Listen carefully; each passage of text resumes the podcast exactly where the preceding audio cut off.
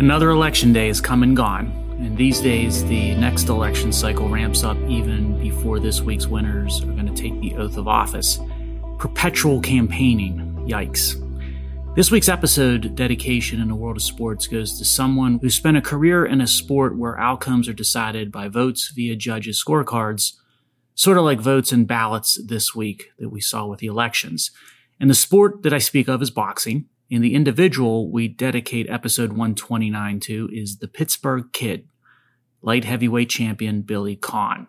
Conn had one of the most interesting of careers in what was at the time, in the 1930s and 1940s, the most popular of sports, which was boxing. Only baseball had as much or more popularity than boxing during that era.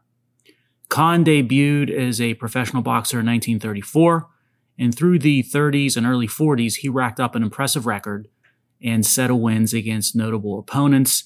And in 1939, Conn won the World Light Heavyweight Championship and successfully defended his title three times after he won it. And many sports fans of today, they don't understand how big boxing was during that era and how during one period in the late 1930s and early 1940s, the Pittsburgh area alone laid claim to five champions. So Conn came up in one of boxing's epicenters at the time. Now here's some irony. When Joe Louis came to the Steel City to fight in the mid 1930s, Conn made a buck holding the spit box for the Brown Bomber. It was the first time he ever saw the man with whom he would be linked forever in boxing history, which I'll get to in a second. So his ties to Joe Louis are why global boxing fans still speak of Billy Conn today. So back in May of 1941, Conn gave up his world light heavyweight title to challenge the world heavyweight champ, Joe Louis. And Conn attempted to become the first world light heavyweight champion in boxing history to win the world heavyweight championship when he and Louis met on June 18th of that year. Now, Conn tried to do so without going up in his weight, and that's nuts. The fight itself is legendary. Conn was easily winning the fight going into the 13th round, but then Conn tried to go for the knockout in the 13th, and instead, he ended up being knocked out by Joe Louis. 10 minutes after the fight, Conn told reporters, I lost my head and a million bucks. It's one of the most famous bouts in boxing history, what could have or should have been versus what actually was. Conn and Louis, they fought again in an exhibition. And then came World War II. That called them both to the service. And then they fought a bout in Yankee Stadium where Louis again won by knockout. The third 1946 fight was the first televised World Heavyweight Championship bout ever. And as a result of that broadcast, it set a record at the time for the most seen World Heavyweight bout in history. Now, one of the best pieces of sports writing that you will ever read was a Sports Illustrated story on the life of Billy Conn and his wife by the legendary sports writer Frank Deford. The title of the story is The Boxer and the Blonde. You can read it online, and it is an example of great sports journalism. And it's also a great way to feel what boxing in Pittsburgh were once like. Now, Conn and Louis, they became friendly after their fights for years because if nothing else, they were closely linked by shared history. Billy Conn would often joke to Joe Louis, Hey, Joe, why didn't you just let me have the title for six months? Louis would reply, I let you have it for 12 rounds and you couldn't keep it. How could I let you have it for six months? It's a great comeback. Billy Conn married a local girl whose dad was a retired pro baseball player, and that father in law of Conn's had a fiery temper. A fight once broke out in the kitchen between Conn and his father in law. Conn punches his father in law in the head and broke his hand doing so, which resulted in postponing one of the fights with Joe Louis. Years later, uh, whenever Joe Louis saw Conn, he would usually begin the conversation with, and, and forgive my French here, but I wanted to capture the quote for you, is your old father-in-law still beating the shit out of you? Like I said, Louis and Conn enjoyed years of back and forth, both in the ring and out of the ring. Now, somebody uh, once asked Conn if he learned to fight in the streets. His response was no. It was a long time before he got to fight in the streets because he started fighting in the alleys. And Billy Conn would tell his three sons, don't fight on the streets because you'll only find out who's good when it's too late. Now, by the way, if you're a movie buff, Billy Conn is mentioned in a key part of the classic movie On the Waterfront. In that famous scene in the back of the cab, you know, I could have been a contender scene, Rod Steiger, who plays Marlon Brando's brother, reflects on Brando's character Terry's early promise as a boxer with the words, You could have been another Billy Conn. Conn is in the Boxing Hall of Fame, of course, and his story, it should be remembered as a key piece of a golden era long ago, and for his links to one of the greatest, Joe Louis. And Billy Conn spent his life in the same town, the same house, the same wife, the same manager. He said, If I drop dead tomorrow, I didn't miss anything. Well, we won't miss the opportunity to dedicate an episode of the Far Middle to the great Billy Conn. Boxing's a sport where the outcome is typically decided one of two ways. Either a knockout where the participants decide it, or by decision where the judges and their scores decide it. Now, if the judge is biased or isn't paying attention to what's going on in the ring, it can be a problem for the outcome of the bout and for, frankly, the credibility of the sport. And unfortunately, boxing has seen its share of that through the years. And scoring by judges is often subjective. But you always have the eye test and objective data to compare to the official decision in both boxing and in life. So Billy Conn and boxing, they make a connection to what's going to be the theme of episode 129. That of the scoreboard of the real world and the common sense eye test, those things versus the manufactured optics of the elite and expert classes. Everywhere you look these days, there seems to be a growing dichotomy between the two on issues having much more impact to many more people than a boxing title fight. And the gap between reality and optics is sitting in plain sight for all to see. So let's make some connections across that theme and see where they meander to. First connection will be going from Pittsburgh back in the 1930s and 1940s, Conn's urban hometown, to what is going on with our big cities today. We've spoken on this topic on the far middle for years. Uh, commentaries on my website, nickdeiuliis.com, have been published on the theme, and I dedicated a chapter of my book Precipice as well on the topic. But the scoreboard and reality, they keep getting worse. While the optics and rhetoric from the political elite class who run our largest cities keeps doubling down on effectively fiction. Our cities are sick, and the decisions urban leadership are making on behalf of urban America it's making us sicker. Two recent examples with scoreboard math will illustrate. San Francisco, or what author Michael Shellenberger tagged as San Fransicko, opened a 1.7 mile central subway this year. Not sure if you saw that. The cost came in at just under $2 billion, 1.95 billion, which by the way is 300% higher than what was budgeted and promised. It's seen less than 3,000 riders a day, now, why so low with the ridership? Maybe crime or safety concerns, but maybe also because the new line is hundreds of yards away from existing public transportation. Anyway, assume generously the 3,000 riders a day for every day of the year. And that's going to work out to about a million riders per year, which works out to about $2,000 a capital cost per rider per year. Getting everybody free ride hailing would have saved the taxpayer a pile and would have been faster and more enjoyable for the riders. But political leaders and bureaucrats in a city by the bay, they love those public transit boondoggles. How about the other side of the nation? Let's go to Rhode Island. Pawtucket is a town in Rhode Island. It's got a population of 75,000. It wants to build a soccer stadium that holds 10,500 spectators at a cost of 124 million, with about half of that coming from tax credits and subsidy. In other words, with about half of it being paid for by taxpayers. That makes sense as the top priority of Rhode Island and Pawtucket leaders and experts. Now we're told cities are the superior in the enlightened way by the experts painting the shiny optics of public transportation and sports stadiums. But our cities today, they can't pass the eye test or the smell test of common sense. And when you go to the scoreboard using clinically measured data and facts, it's spelling insolvency for cities in certain states. Think of Chicago and Illinois, for example. But city bankruptcies, they can't be bailed out by states without dragging states into bankruptcy.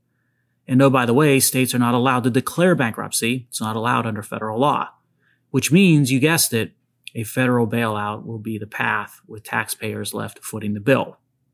So who and what are you going to believe? Your eye test and the tally on the scoreboard or the veneer of the optics of the elites? Let's tie a connection from American urban decision making in finances to global policy. Now, you don't get more global than energy and climate policy, right? The expert judges, they assured us that if we pour trillions of dollars into the energy transition, carbon use and carbon dioxide emissions would plummet, saving the globe. So cities like San Francisco and states like Rhode Island and nations like the United States for that matter, they went off and continued to pour unfathomable amounts of money into what experts have ordained as the new economy for energy and transportation and so on. How is the scoreboard of fact turning out in comparison to those expert and elite assurances? Well, we've clearly spent and continue to spend the money, no doubt there. But oddly, there hasn't been the promised rapid drop in carbon use or carbon dioxide emissions. In fact, both are up since the march of trillions of dollars in unprecedented spending. That's right, energy consumption was up in 2022, and global CO2 emissions grew 12% faster than energy consumption grew, which when put to the eye test, that tells that all this wind and solar and battery economy is not zero carbon and zero emission, far from those, in fact. And to add insult to injury, the trillions of dollars in spending didn't transform the grid or transportation network or manufacturing. Wind and solar are still less than 2.5% of global energy consumption, and as much wood is burned in the US today as was burned in 1885. Why? Because it's subsidized under the optics of it being zero carbon and zero emissions. Does that pass the smell or eye test, constant listeners?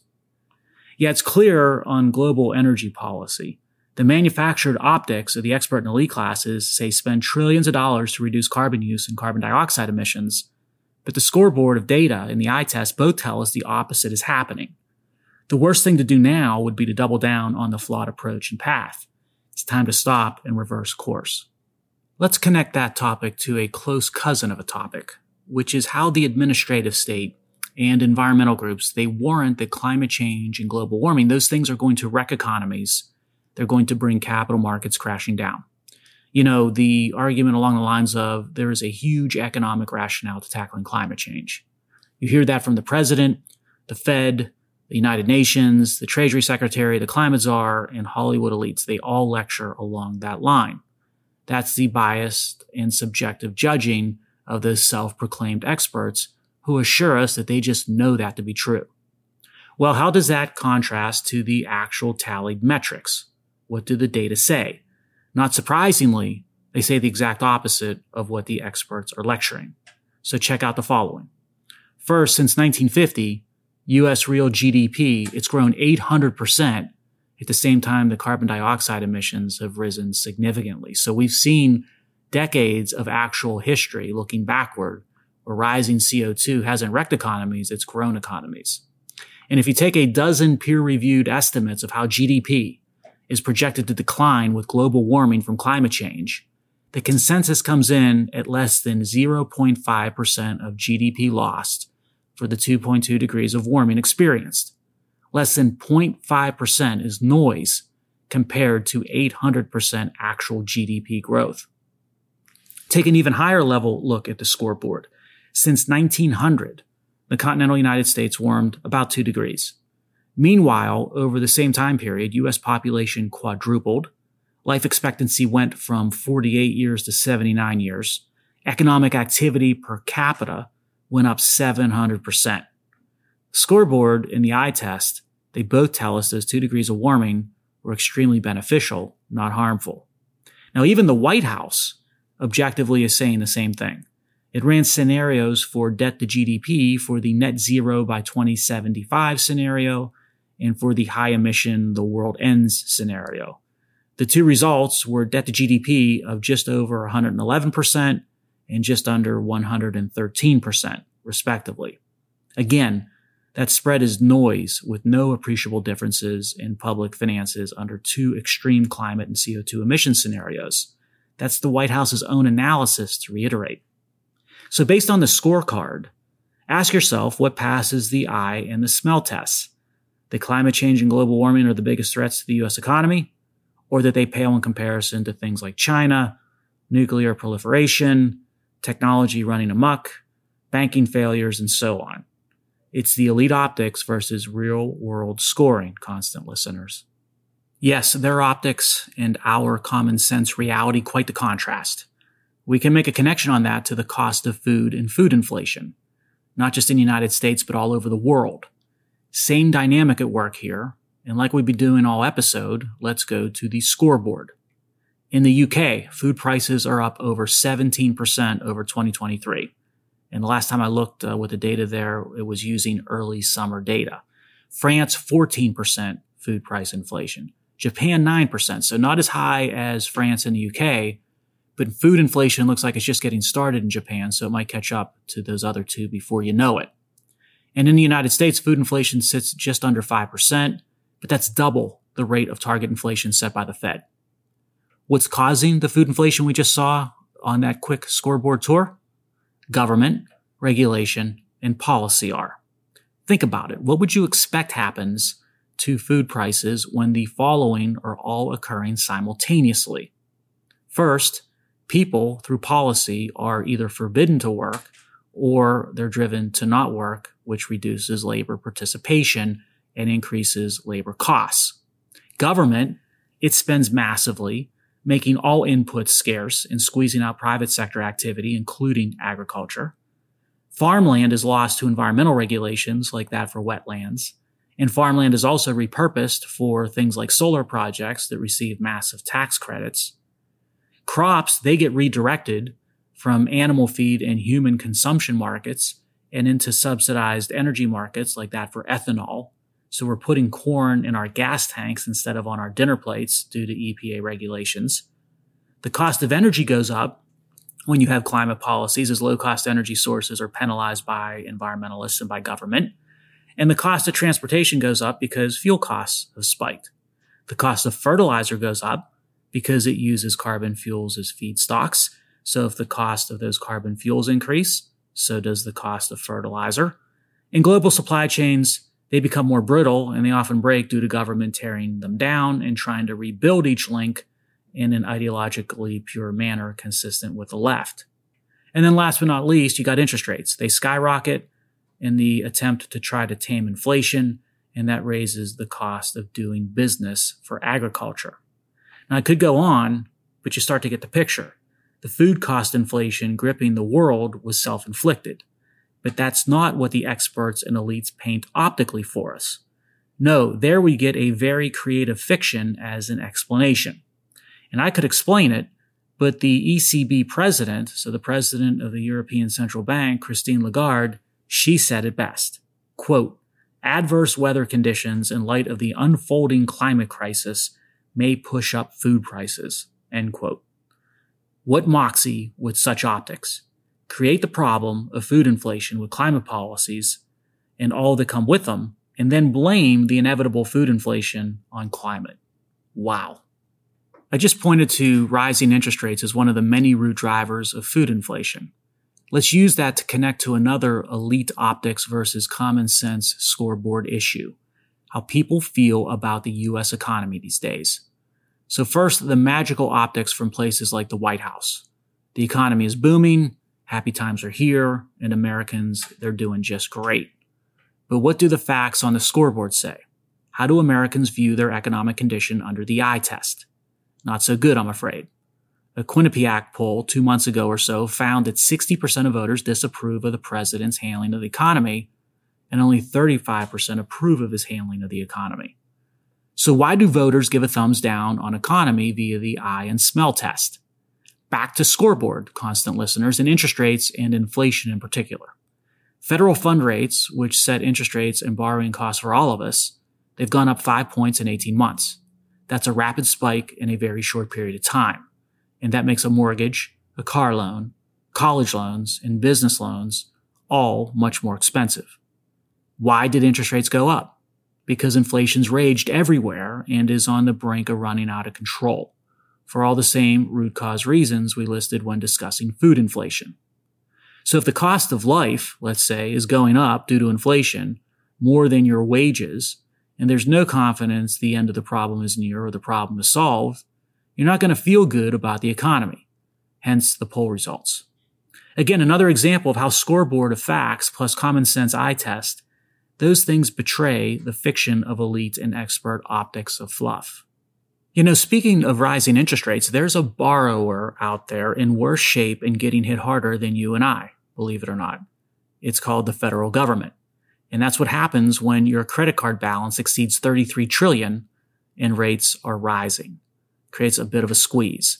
But how much of a squeeze? Well, it depends on whether you follow the elite window dressing optics or the actual score. And let's start with the optics of window dressing. The Federal Reserve, the White House, President Trump, President Biden, and Ivy League economists, they all agree on the topic. And how many times can you state that sentence? Now, what they agree on is that this nation does not have a debt, a deficit, or a fiscal crisis problem. We can just keep spending, we should keep rates low, and we can just keep on printing more money. Things are great. We hold the fiat currency. Why worry? That's not just window dressing. That's desperate window dressing. Let's jump to the score sheet to see why it's desperate. Debt north of $33 trillion. Debt to GDP over 120% annual deficits starting to approach 2 trillion during a time when unemployment is low, by the way. Rates rising dizzyingly, and along with those rising rates, the service cost of all that debt going up lockstep with the higher rates. Between 2013 and 2022, total annual federal spending rose almost 70%. That's more than three times the growth of population plus inflation. State spending wasn't much better. Over that time period, it's up over 50%. Think about those. When government grows faster than the rate of population plus inflation growth, the people paying for the spending, the taxpayers, they can't keep up. You hit a wall without course correction. And worse, at some point, you've passed the point where a course correction is possible. The hole's just too deep to pull out of. The scorecard is starting to blink in a way that we may already be past that point. In the eye and smell tests, they're warning that that might be the case as well. Credit ratings firm Fitch recently downgraded U.S. debt this summer. And of course, the experts and elites, they nervously laughed it off as meaningless. Fitch follows the score and issues a downgrade. Our leaders, undeterred, they ignore another data point and they keep spending away, even though they must agree such spending and fiscal erosion is unsustainable. They pretend it can go on indefinitely. You know, all these connections of optic pretending by the elite and experts, it brings to mind a connection to the Washington DC class and getting it wrong on Russia and Putin.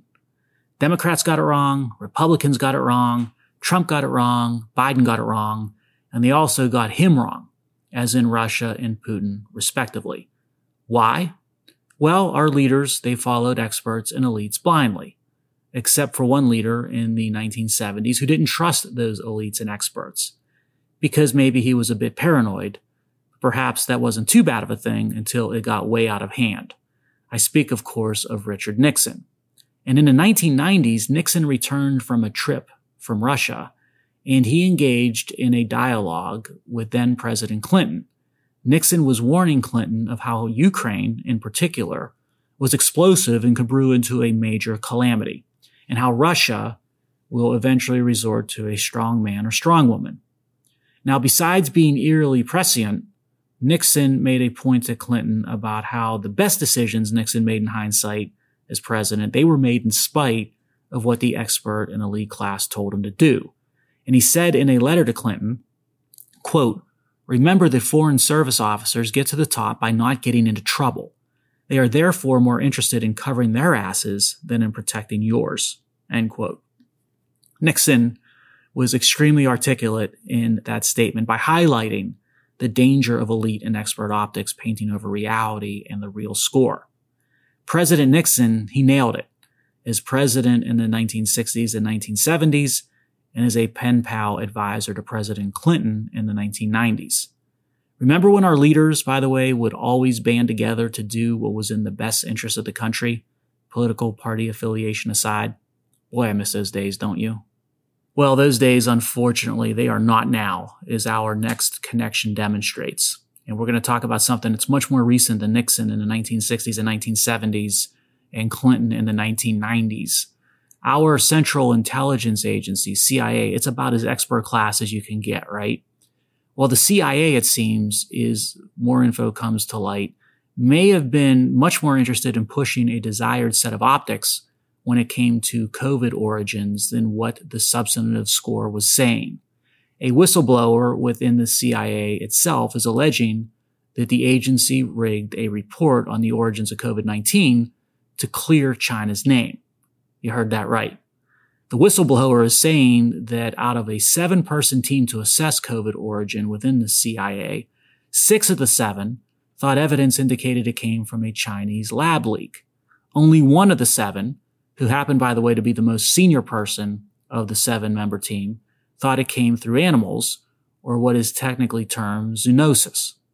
The final report said the source of COVID was uncertain, so it didn't call out the lab leak or China. And the whistleblower says the other six members of the team were financially rewarded to stand down on the lab leak view. This is a textbook case of what we've been discussing this entire episode. Experts and elites ignoring the score and ignoring the facts and ignoring the data, so to speak, and instead pushing a favored narrative, whatever that might be, and for whatever reasons. But it won't be for the aim of calling it like it is based on what the scoreboard says. Truth ends up getting demoted, and it's the first casualty. This accusation um, by the whistleblower, it mirrors what we now know was going on with Chinese meddling in the 2020 presidential election.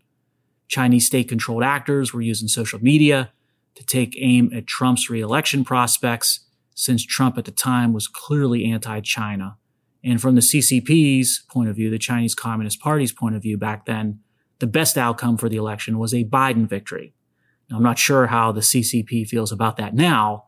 Interestingly, an ombudsman analyzing this issue at the CIA found that China analysts were hesitant to assess Chinese actions as undue influence or interference because they tend to disagree with the administration's policies just quoted an excerpt from that ombudsman report.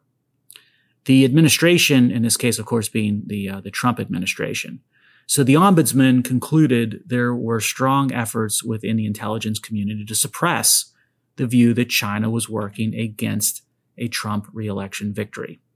And by the way, if this all bothers you regarding our intelligence community of experts and elites, it will further frustrate you to consider most of these people have jobs and pensions for life no matter how badly they screw up or how incompetent they are. There simply is no accountability as the common person thinks of it, or as the scoreboard or smell test would indicate there should be. Let's head down the home stretch of episode 129, our meandering through a series of connections that contrast the optics of the elites and the experts to the real world scoreboard and eye test of the common person. Let's connect to the Bible. And I admit I'm not an expert on the Bible but a verse from which that I do know is found on the wall of the CIA headquarters in Langley, Virginia. It's from John 8:32. And ye shall know the truth, and the truth shall make you free. Now most of us are familiar with that one, I suppose, but too bad so many of our elites and experts refuse to live up to it. And if our leaders and their advisors refuse to follow truth and instead cling to those pretend optics, America loses the geopolitical game. And speaking of geopolitics and games, let's close with a final connection and a happy birthday today, November 8th, to Milton Bradley. The game legend was born this day in 1836. Three of my favorite Milton Bradley games through the years were Battleship as a kid, Stratego as a tweener, and Axis and Allies as a teen. And someday soon I'll give you my all-time top 10 ranking of board games. Those three, they might all end up making the cut. But for now, that's all. Till next week.